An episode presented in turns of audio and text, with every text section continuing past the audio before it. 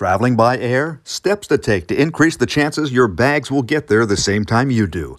I'm Murray Feldman with the Feldman Report on WWJ News Radio 950. Nearly three quarters of a million bags were lost or mishandled during just the first quarter of this year. Biggest mistake many people make leaving old tags on their bags, especially the ones put on there by the airlines with a code. If you don't take them off and they stay on your bags, your bag may be going in a different direction than you are. So pull off those old tags. Also, experts say label your bags inside and out, but on those outside tags, security pros say don't list your name and address.